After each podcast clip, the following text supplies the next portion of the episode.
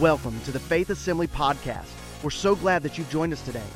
It is our desire at Faith to help you connect, grow, and go in your walk with God. We hope you're encouraged by this message from Pastor Steve. We are going to launch this morning into a brand new series of messages, and I cannot wait to reveal to you what the title of this series is because it's, it's a little bit Bible study and it's a little bit true confessions, okay? Um, but we're going to, for the next few weeks, we're going to be uh, launching out on a series of messages that we've entitled, or I have entitled, I've Got Issues. How many of you can identify with that statement? I've got issues. We've all got issues, don't we? We've, so for the next, the next three weeks, we're going to be discussing the issue that Nobody's perfect. Nobody's perfect. Life's not perfect for any of us. You may, you may come in and out of this place every week, and you may see certain individuals, and you may have surmised in your mind uh, or in your thoughts that those individuals have it all together. That, you know, they just come in, they look like Ward and June when they hit the door, and, you know, they've got Beav and everybody with them, and they're coming in, and it just they're just so together. I realize that I'm getting old when I start referencing things and it goes over a lot of people. Do, do y'all know who Ward and June are? Okay. They're the Cleavers if you've never met them, okay? All right. But anyway, so I got, I got to watch that. But life's not perfect for any of us.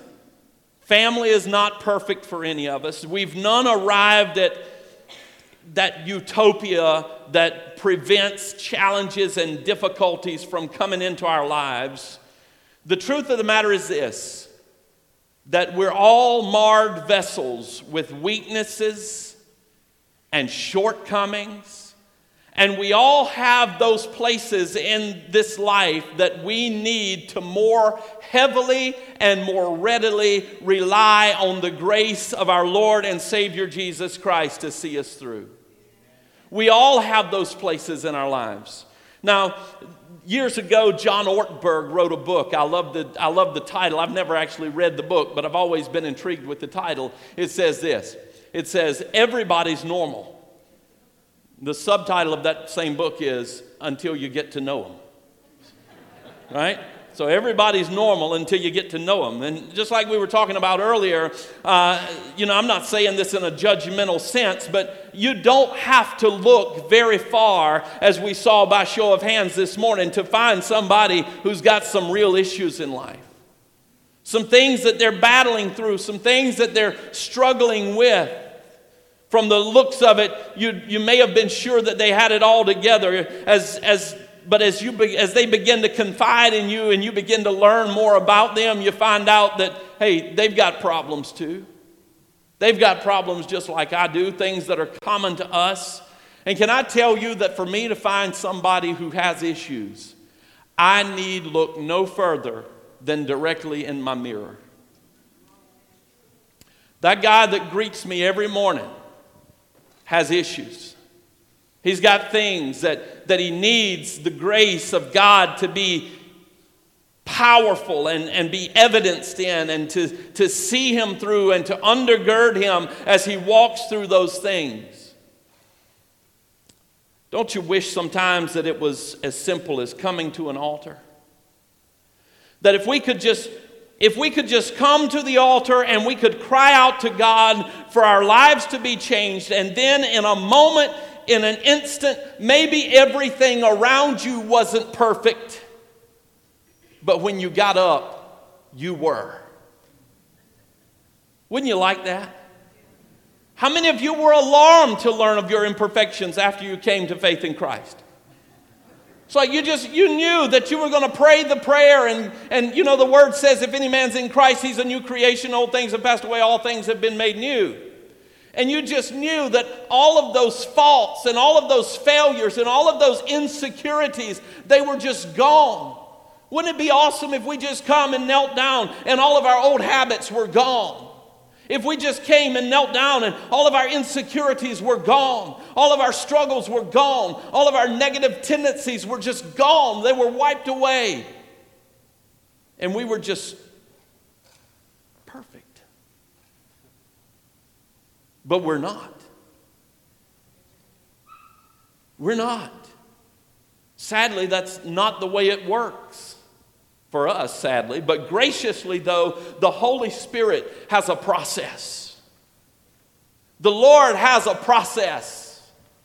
And that process is that we may come and we may devote our lives to Christ and we may, as we say, give our hearts to Him. And we're going to stand up from that place and we're still going to be imperfect and we're still going to be flawed and we're still going to be weak and broken. But little by little, the Holy Spirit begins to put His hand, His finger on things in our lives and begins to challenge us by conviction. Now, I want to clarify terms this morning so that you're sure to understand that there is a vast difference between conviction and condemnation. There's a big difference between conviction and condemnation. You got that? Because you're going to need that. There's a huge difference between conviction and condemnation. You see, when we come and we kneel before the Lord, He doesn't zap us, He doesn't inhibit us, but what He does is call us. He calls us upward, He calls us to greater things. He called from wherever we're at, whatever plateau of life we're in right now. Maybe we're not what we used to be, but by God's grace, we're not what we're going to be if we continue to listen to the voice and the upward call of the Holy Spirit that would do something in our lives that would change us from glory to glory to glory into the image of His dear Son.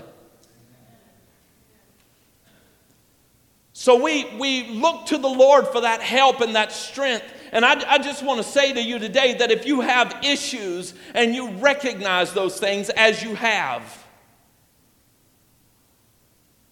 because the Holy Spirit has shown them to you, then you need to deal with them. If there are issues in your life that are holding you back, if there are things that are hindering you, they need to be dealt with. You see, once you recognize something, then it becomes your responsibility to deal with it. And much of the responsibility that we have in dealing with our issues is to inform ourselves on how to best deal with them because how many of you know that we can't fix ourselves? We can't fix the things that are broken in our lives, only He can. So, over the next few weeks, I want to share with you several snapshots throughout the ministry of Christ as we take a look at the way that he dealt with and helped other people deal with their issues. Now, I love history. I love history. It doesn't take much to amuse me and much to the annoyance of my family. One of the things that, if I'm given the choice to watch on TV, is historical documentaries. Brother Wayne, you feel me, brother. All right. I love it. It, does, it. If I'm left alone, there's nothing else on to watch. I will choose that historical documentary. You can go back as far as you want to go, uh, from the ancient times to more recent history, and I'll just sit there and soak it in. I love it. I love it. I've walked through the battlegrounds of Gettysburg and I've taken the tours of Colonial Williamsburg. I've marched all over Washington, D.C., and recalled the many events that have taken place there at those memorials and, and those certain places across that town. And I've, I've been across many of the plantation homes here uh, in this local region. And it just absolutely intrigues me the way that people have lived in the past the way they did things, the way that they accomplished work, the social interactions that they had, and the community that they shared. You know what I found in, in, in my absorbing of history, I should say, I guess? It is rumored that there, were, there was actually a time when people used to actually sit in chairs together on front porches and talk to one another.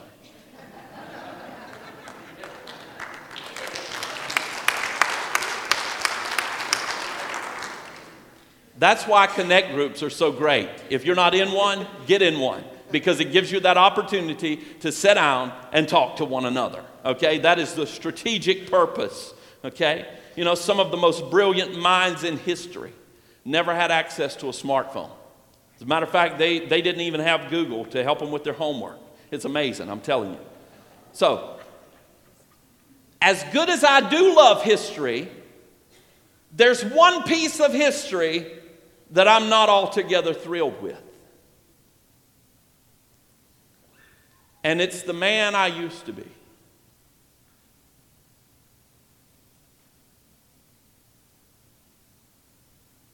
The man I used to be, I don't like him. He was a troubled individual. He was messed up. He was broken. He was bad seed, if you will.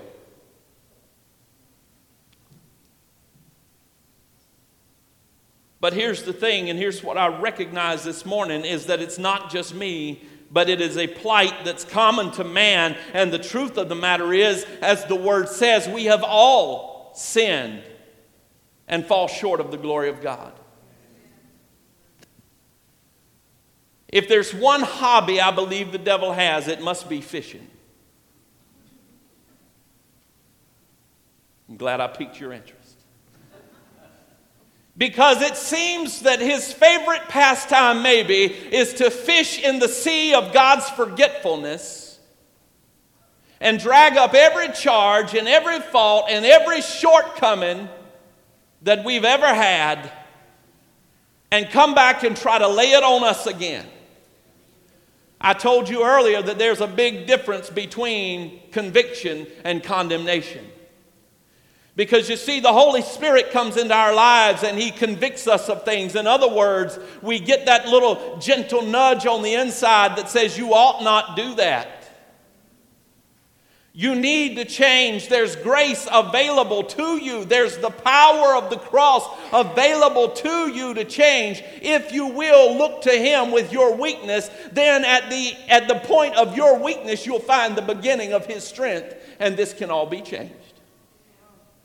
That's the way the Holy Spirit deals with us. But then there are times, and many people mistake conviction for condemnation because they feel condemned about a thing. I want to tell you something today, beloved. The Holy Spirit will never condemn you. As a matter of fact, we, we know John 3:16. John 3:16 says that the, the God so loved the world that he sent his only begotten Son, that whosoever believed in him should not perish but have a life everlasting. But what does that verse continue to say? We go on down 17, 18. What does it continue to say? Jesus said that I have not come to the world to condemn it. Jesus didn't come to condemn you, but he came to give you life and life abundantly. Oh, but the devil's fishing. The devil's fishing and he's bringing all these things back up, and you feel bad. You can't sing in the choir because you're constantly reminded of the failure that you've been in the past.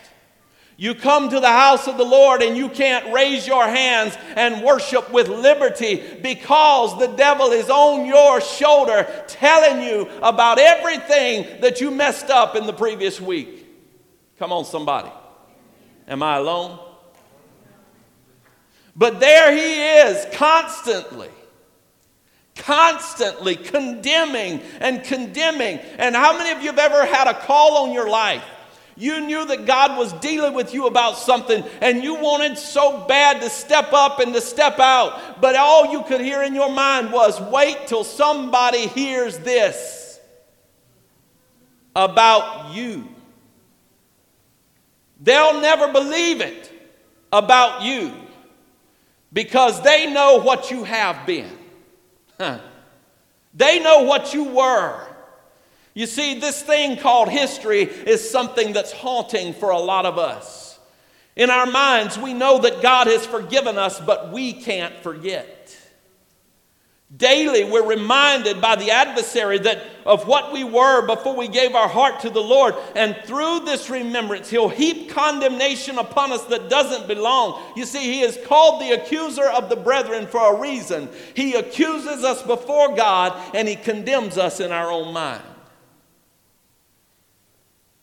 Needless to say, my my problem with finding an illustration for this thought from Scripture was not the scarcity, but the abundance of times that we see the Lord dealing with this issue surrounding the sins of someone's past. But there's one instance in particular that just, just absolutely wouldn't let me go. You see, there's so many people recorded in the Bible whose lives were absolutely wretched before they met Jesus. But all that it took was that initial contact, and their lives were changed forever.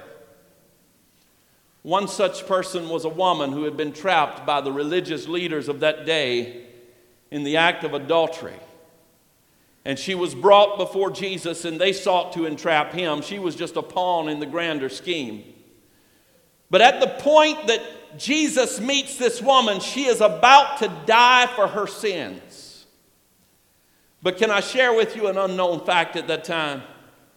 The unknown fact is this that Jesus was also about to die for her sins. Come on, somebody. And you all know this story well. The accusers have her there and they are furious and they're shouting and they're asking Jesus all sorts of questions and they're all taking up stones because they're about to give her what she deserves.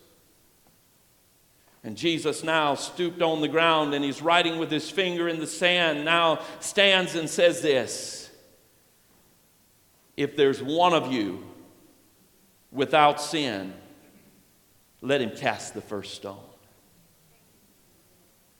Maybe you don't think somebody who's serving in a particular post of ministry is qualified. I can tell you they are qualified because what they are is a sinner saved by God's grace, just like you are.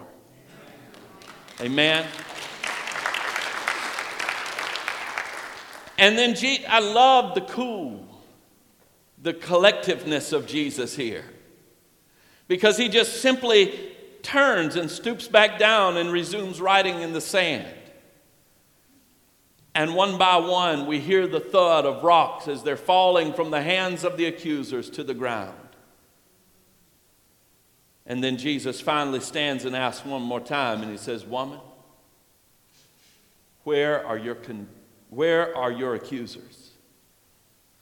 Didn't any of them condemn you? To which she replied, No, Lord. And then Jesus turns to this woman and says something that almost makes the religious part of us want to cringe. You know, we've been to church all our lives. We've done the right things. We attended Sunday school. We learned all the memory verses. We've kind of earned some of ours. Right? No. We feel that way sometimes. We feel that way sometimes, especially when we see the grace of God manifest in the life of a person like this. But here's that woman standing there. She is guilty as charged. You understand that? She is guilty. And then Jesus says something to her that makes the religious part of us want to cringe, but that part of our lives that is so stained with sin is so glad to hear when he looks at her and says, And Jesus said, Neither do I go and sin no more.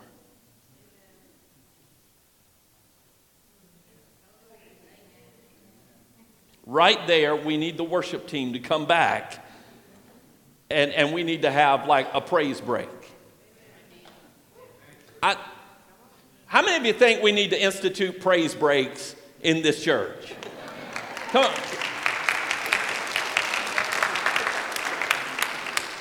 I need an organ player. And I need somebody to lead a praise break. Because you don't want to see my clumsy self up here dancing around, okay? but Jesus said to her, neither do I go and sin no more. What?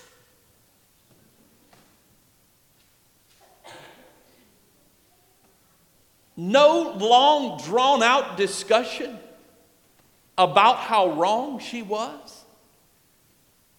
No no pointing out the error in her ways. Come on, Jesus. Gratify us just that little bit. Unmerited, undeserved, without any kind of stipulation, no fine print. The word simply says this if we confess our sins, He is faithful and just and will forgive us our sins and purify us from all unrighteousness. Come on, church. Just lift the name of Jesus right now. Hallelujah. Hallelujah. And today, this is what I want to share with you. That if you are dealing with sins from the past, look to the all sufficient grace of God as the resource for dealing with those sins, whether you've been saved or whether not. Because I want to tell you something just because you get saved doesn't mean that the devil stops aggravating you. As a matter of fact, it may intensify.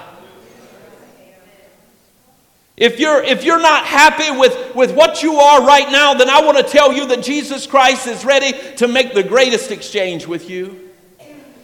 In, in Luke chapter 4, it says that Jesus went to the synagogue and it was his turn to read. And he rolled open that scroll and he rolled open to Isaiah chapter 61. It's recorded here in Luke chapter 4. And he says this He says, The Spirit of the Lord is upon me because he has anointed me to preach the gospel to the poor. He has sent me to heal the brokenhearted, to proclaim the liberty to the captives and the recovering of sight to the blind, to set at liberty those who are oppressed to proclaim the acceptable year of the Lord. And I'm here to proclaim to you today that there are some of you that are oppressed. I didn't say possess because light and darkness cannot indwell the same place. But you will be oppressed by your adversary, and sometimes the tool that he will use is your history. Everything that you've ever done wrong, every time that you've lost your cool, every time that you didn't exhibit the right kind of attitude, every time that you missed the mark, every time that you failed or faltered, He'll be right there to remind you. But I want to tell you today, in Christ Jesus, there is liberty from that because He said He had come to set at liberty those that were oppressed. And I'm telling you today, there's some of you that need to find your way to this altar and set that old man on the altar and let it go. And say, God, deliver me from the oppression of all the wrong that I've ever done. I love that illustration that Pastor Lisa used last week about people, uh, the, the wife who got historical. Yeah, so your, your adversary gets historical with you. Every time he sees opportunity, and I want to tell you today, church, He wants to give you beauty for ashes. He wants to give you the oil of joy for your sorrows. He wants to give you the garment of praise for the spirit of heaviness. How many of you came in here feeling heavy this morning? How many of you as, you, as you walked, as they sang that song, you saw the joy on the faces of these musicians this morning and you, you saw other people worshiping and praising, but you felt a heaviness in your spirit this morning? I want to tell you something today, church. He is in this house today to set you free.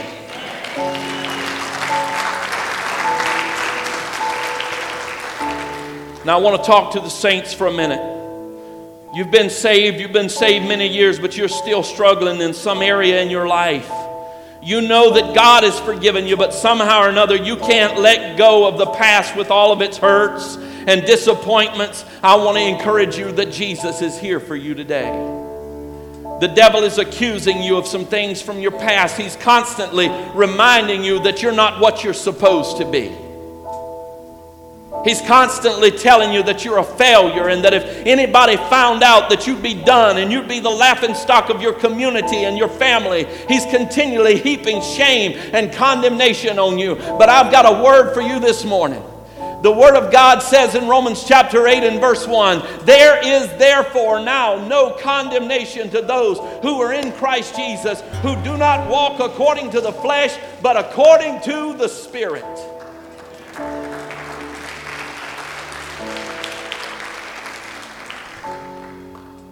I've heard some silly folks say that when the devil tries to remind you of your past, you need to remind him of his future. And I'm going to be honest with you, that doesn't make any sense to me. Because the truth of the matter is that he's well aware of his future. That's why he's riding your back. That's why he's after you. Oh, he doesn't need reminding of his future. He knows where he's going and he intends to break you down and take you with him. And furthermore than that, reminding him of his future isn't going to do anything to secure your present victory. I said, reminding him of his future. What you need to do is remind yourself of who you are in Christ Jesus. Come on, quit arguing with the devil. Get up and stand on your word. Get your praise on right in the face of your adversary. Come on. So, what do I say? Next, oh, you're going to have to stand up. You're going to have to stand. You're not going to be able to do this sitting down. You're not ready for it if you're sitting down. I'm going to give you just a second. So you say, Pastor, what do I say the next time the accuser comes and begins to heap that guilt and that condemnation on me? What do I do about my past? What do I do about my faults? What do I do about my I'll tell you what you do. You simply you simply say this. I may not be perfect yet but it is by the grace of God that I am what I am. And what I am is that I once was lost, but now I'm found. I once was blind, but now I can see. I once was bound, but now by the power of the cross, I've been set free. Come on, somebody. Praise God in this house. Give him praise in his sanctuary today. And praise Him this morning. Won't you make that declaration? Oh, don't stop. Don't stop. Don't stop.